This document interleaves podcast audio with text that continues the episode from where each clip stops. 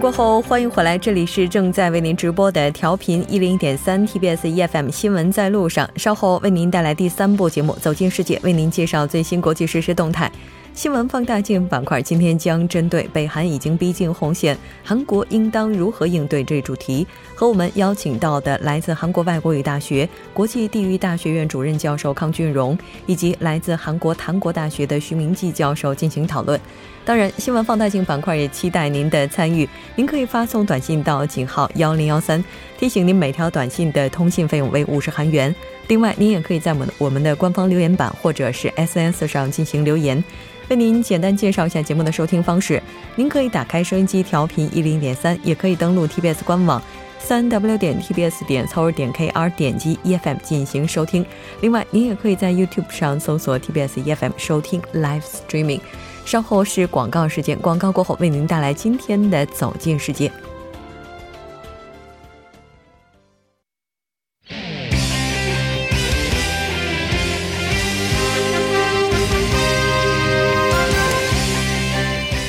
世界为您介绍主要国际资讯，带您了解全球最新动态。接下来马上连线本台特邀记者夏雪。夏雪你好。 主持人你好， 很高兴跟夏雪一起来了解今天国际方面的主要资讯。我们先来看一下第一条。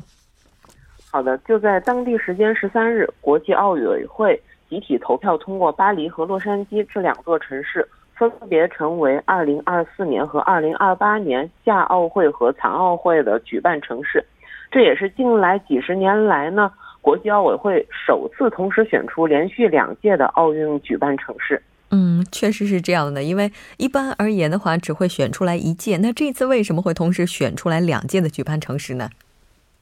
对于这个呢， 国际奥委会主席巴赫表示呢， 考虑到只有巴黎和洛杉矶竞争 二零二四年奥运会举办权的这个实际状况， 所以将这两届奥运会举办权一揽子进行分配的方案， 这样的话呢可以减少组织奥运会的成本， 让奥运会更加可持续更加可行。 同时呢两座城市还可以共享经验， 从而确保奥运会在未来的一段时间内呢能够更加稳定的发展。 也有媒体分析认为呢， 本轮的这个奥运主办城市的竞争呢， 在还没有开始就已经结束了， 缺乏了这个悬念揭晓的惊喜感。 但从长远来看， 这也是为这个奥委会进行改革是赢得了更多的时间。 嗯，我们看到有媒体报道呢也说这次的话， 巴黎和洛杉矶可谓兵不血刃的就拿到了举办权。 那根据了解， 二零二八年呢 也将是洛杉矶首次承办残奥会。 我们来看一下相关情况。 是的， 不仅是这个 是洛杉矶首次承办这个残疾奥运会， 同时也是呢 夏季残奥会继 一九八四年 第七次在第七届在这个纽约， 一九九六年 第十届在亚特兰大后的第三次 在这个美国国内进行。 根据计划呢， 这个第 三十四届 夏季奥运会呢 将于 二零二八年 七月二十一日 至 八月六日 进行。 第十八届 夏季残奥会呢 则将于这个 二零二八年 八月二十三日 至 九月三日 举行。 而且呢， 这同时也意味着这个美国洛杉矶呢 举办了这个 一九三二年的第十届 以及 一九八四年的第二十三届 奥运会后呢 第三次承办这个夏季奥运会。 美国也是创纪录的， 史上第五次举办夏季奥运会。 嗯，而且这次巴黎的话也是非常特别的，因为巴黎这次成功举办的话， 就意味着它成为继伦敦之后第二个成功的申办三届奥运会的城市， 而且呢也是刚刚好是一百年重新回归这样一个非常具有历史性意义的时间点。 好的，我们再来看一下今天的下一条。 好的，据这个日本共同社报道， 十二日， 日本自民党 时隔约一个月召开了 旨在修改宪法第九条的修宪推进总部会议。 虽然安倍晋三提议维持宪法第九条第一项和第二项， 并且呢添加这个写入自卫队的存在， 但是这与呢 二零一二年的该党宪法草案存在一定的距离， 所以这个党内反对的意见依然没有消失。 嗯，那这次的话目前分歧点主要是在哪里呢？ 主要是在呢这个 二零 二零一二年的这个草案有一些的差距。 就据这个该党的前干事长石破茂呢，在十二日的这个会议上表示呢，在如今自民党草案依旧是二零一二年的草案，这是作为我党决定下来了，不是说修改一下就行的。而这个自民党沦为在野党时汇总的这个二零一二年草案的内容呢，是修改第二项，对不保持战力和否定交战权作出删除。该草案呢是保守主义色彩比较浓厚，党内的这个赞同意见也是根深蒂固的。而这个另一方面，安倍的提议呢，则是维持第二项，略微磨平了这个棱角，推进这个总部代理总部长表示呢，说要通过国民投票，道路只有这一条。而且呢，但是呢，这与这个该党的草案是有天壤之别的，所以说这个找出妥协点的话，并非易事。那修改之后的宪法，它会从什么时候开始生效呢？将从这个二零二零年开始生效。这个安倍五月三日在给这个谋求修宪会议的视频寄语中呢，就坦言了这个颇高的目标。之后呢，他透露力争年内公示自民党修宪草案，向秋季的临时国会出示，而且一贯以这个积极的这种发言的态度，促进修宪的讨论加速。不过呢，现在围绕这个学校法人家计学院问题以及合谋罪的一些问题，可能会对这个国会的审议产生一定的影响。而且目前这个安倍内阁的支持率也是在今夏骤然下跌，所以究竟这个最后的结果如何呢？还是让我们拭目以待吧。是的，没错。而且呢，现在包括呃跟这个安倍关系比较密切的自民党的一些议员也表示呢，从一开始就预见到了可能会有所延迟，但是二零二零年起生效的最终目标是没有变化的。党内的这一些分歧如何去解决，可能是安倍接下来呢要面对面对的问题了。我们再来看一下下一条。好的，当地时间九月十三日，俄罗斯莫斯科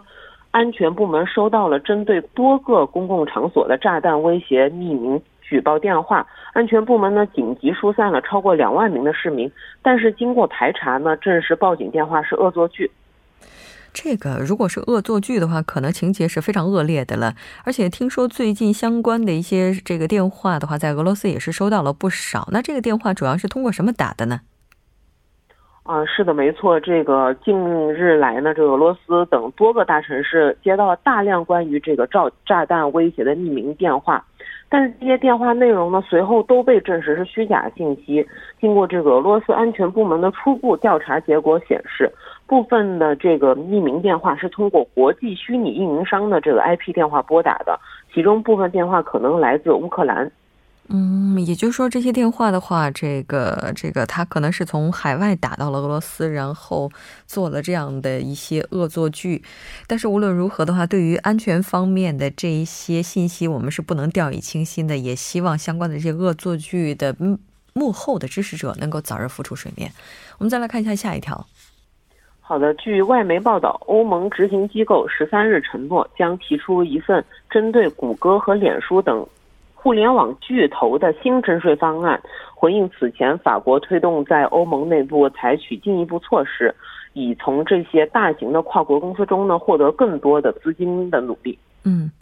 那目前这个举动是由谁来牵头的呢？目前这个欧盟委员会的上述举措呢，与一项由法国牵头并且获得这个德国、西班牙、意大利支持的联合方案是基本上不谋而合。这个欧盟委员会的主席将上述的征税方案呢描述为一份更广泛声明的一部分。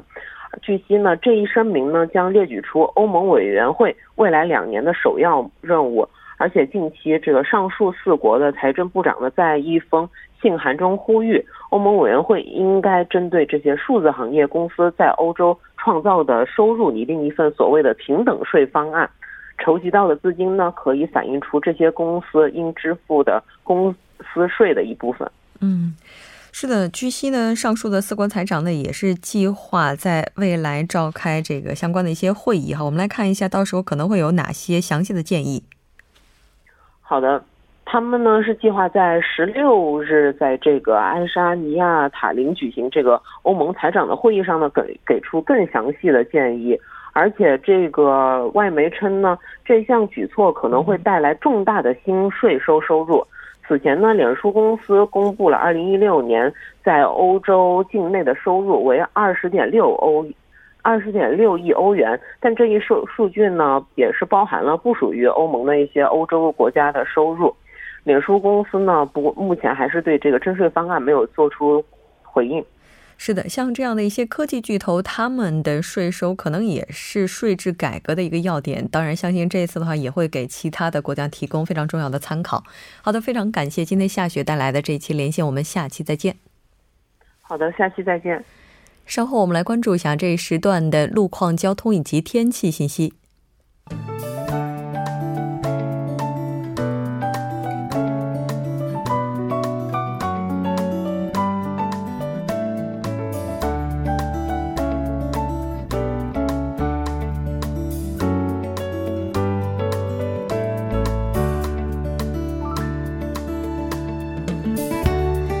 是晚间七点十二分， 这里依然是由影乐为大家带来最新的首尔市交通及天气情况。 好，我们继续关注一下目前发生在路面的交通事故。 那在奥林匹克大道蚕食方向， 信州大桥到成山大桥的路段目前因车辆增加而交通停滞。 在同一方向是从青潭大桥开始的一个车道， 那在该车道早些时段我们播报的这个掉落物的事件呢已经全部处理完毕， 但受其余波影响呢， 后续的交通从陆良金水厂市场开始停滞不前。 那在反方向的是从蚕食大桥到青潭大桥的一车道呢， 目前是停驶一辆故障车辆， 那造成后续的路段呢有较高的事故危险性， 还望您参考路段小心驾驶。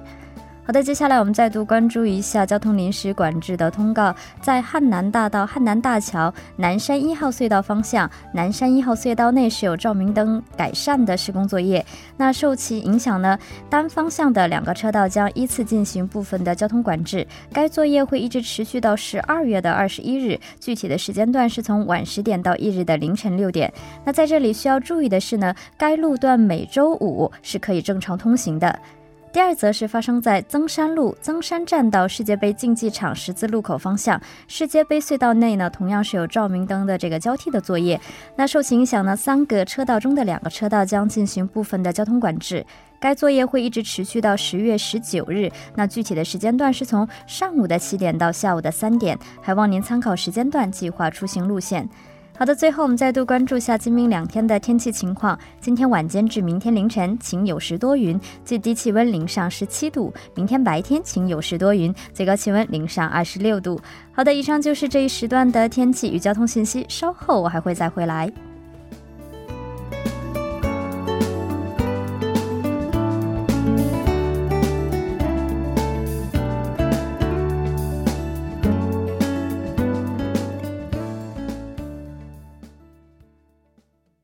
好的，欢迎回来，多角度全方位为您深入剖析韩中两国时事热点焦点。 那今天我们要聊的话题是北韩已经逼近红线，韩国应当如何应对。 如果您对我们今天的话题有什么想法，也欢迎您参与进来。 您可以发送短信到井号一零一三， 每条短信通信商会收取您五十韩元的通信费用。 另外您也可以在 YouTube 上搜索 T B S E F M， 在收听 Live Streaming 的同时点击对话窗参与进来。 那今天我们请到直播间的两位嘉宾呢， 一位是来自韩国外国语大学 国际地域大学院的主任教授康俊荣， 另外一位是来自韩国檀国大学的徐明纪教授。 两位好。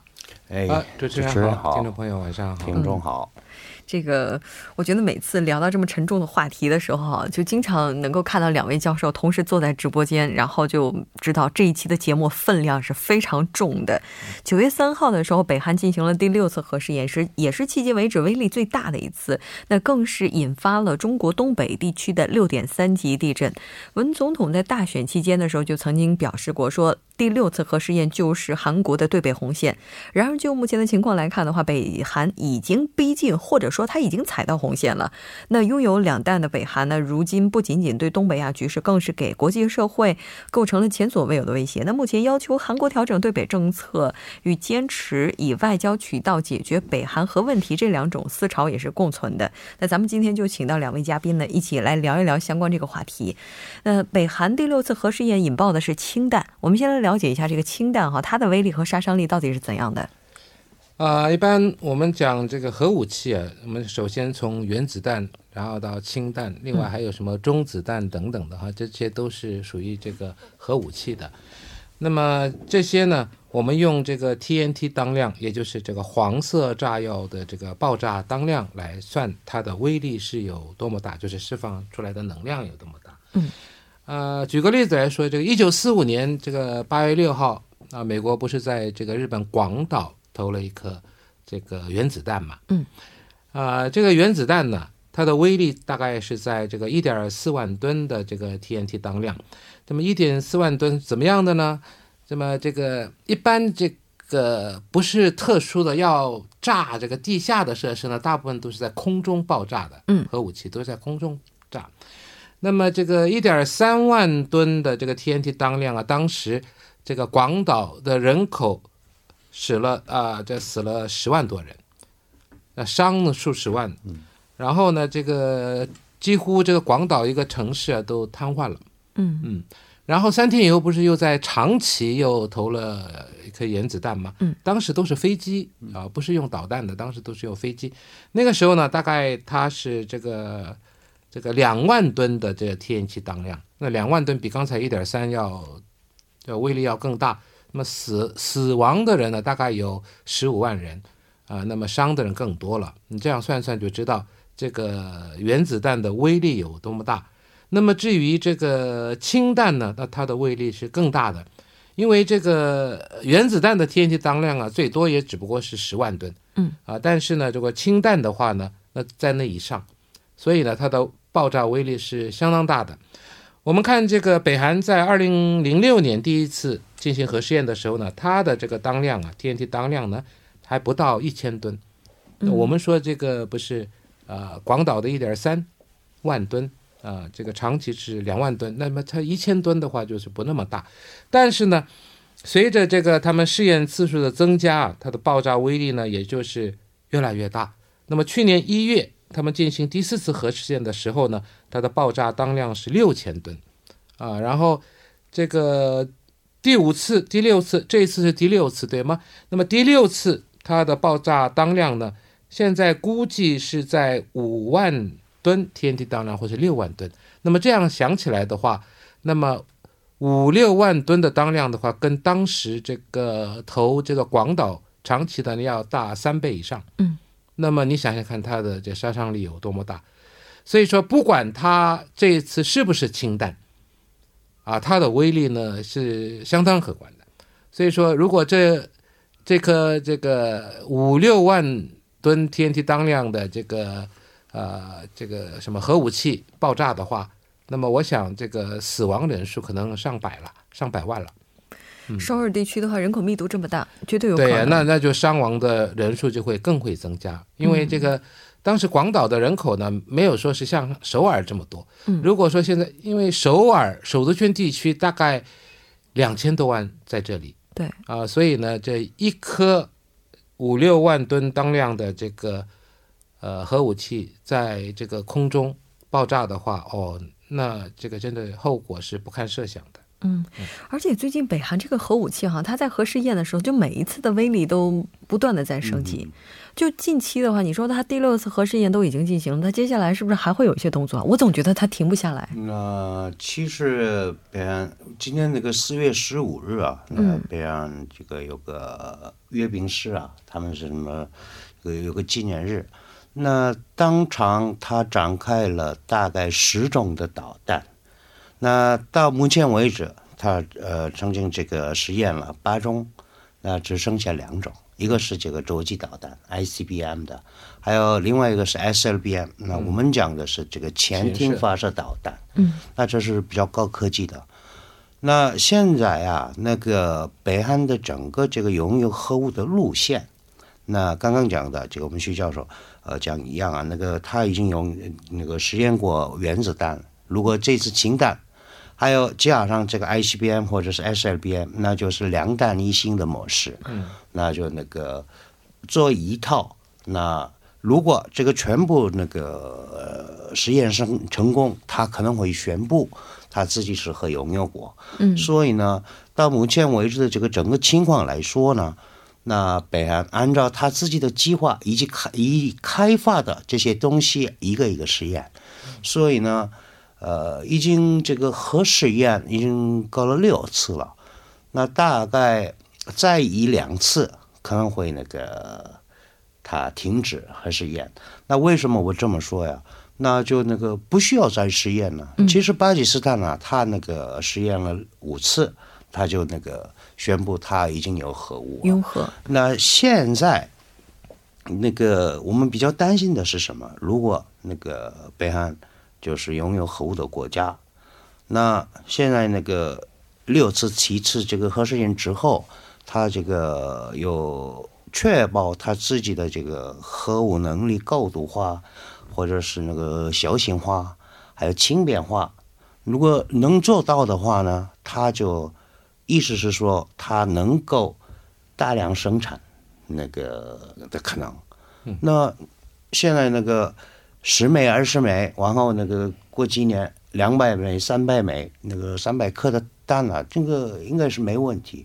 他自己拥有这个导弹，嗯，小型化的、轻便化的这个核弹头加这个 I C B M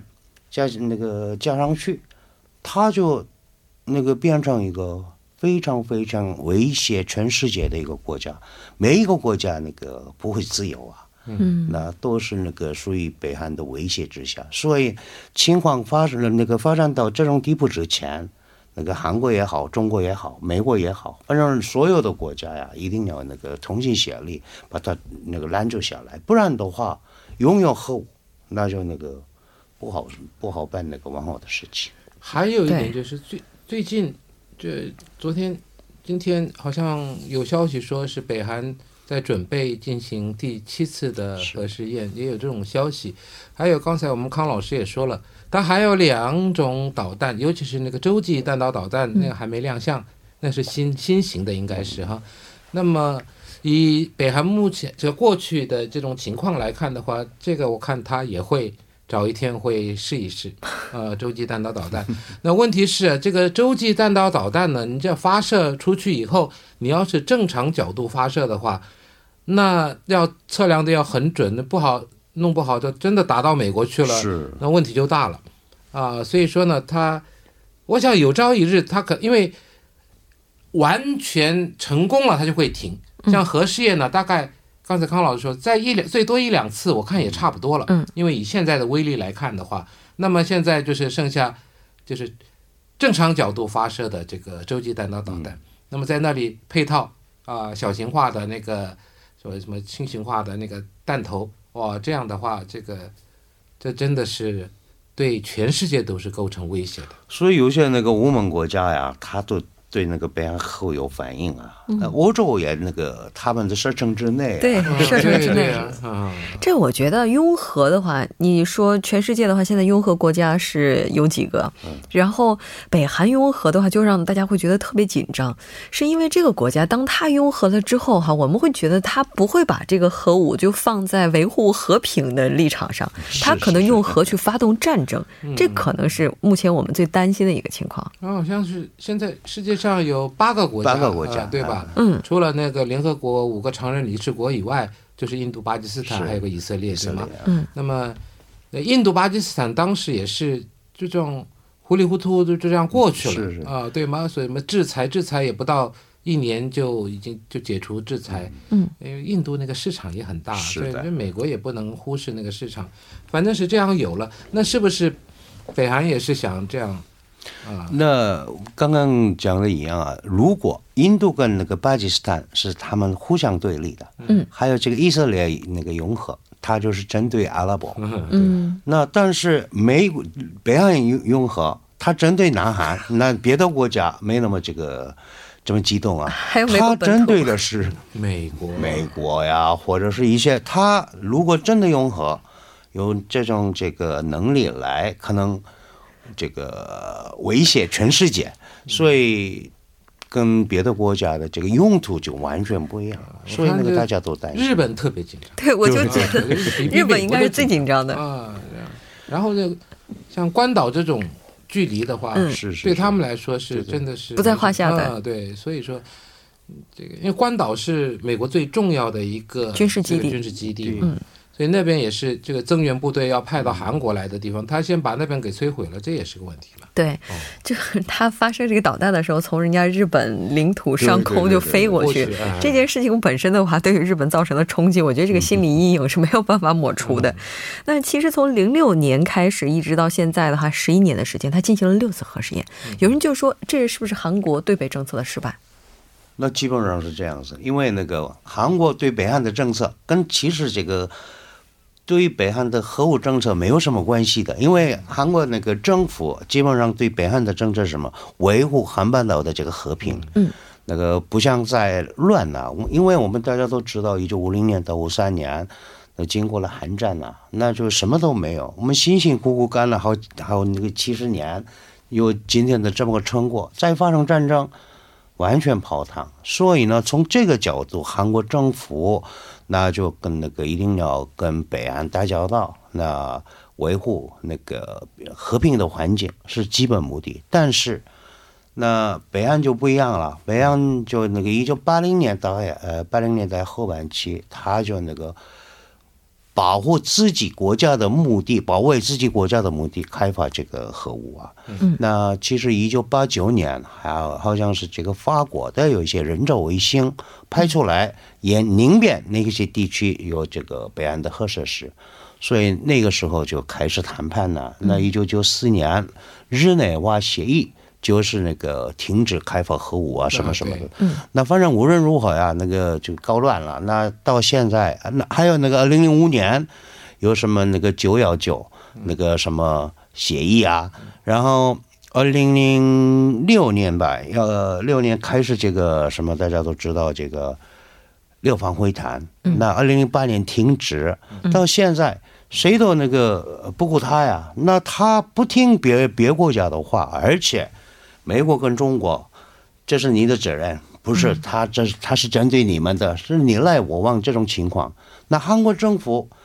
比如说这个金大中、卢选。他是他是怎么样？是的，那他是这个采取包容政策，没错。而且这些政策似乎都没有达到预期的效果。嗯、我们半年过后呢，继续来讨论今天这个话题。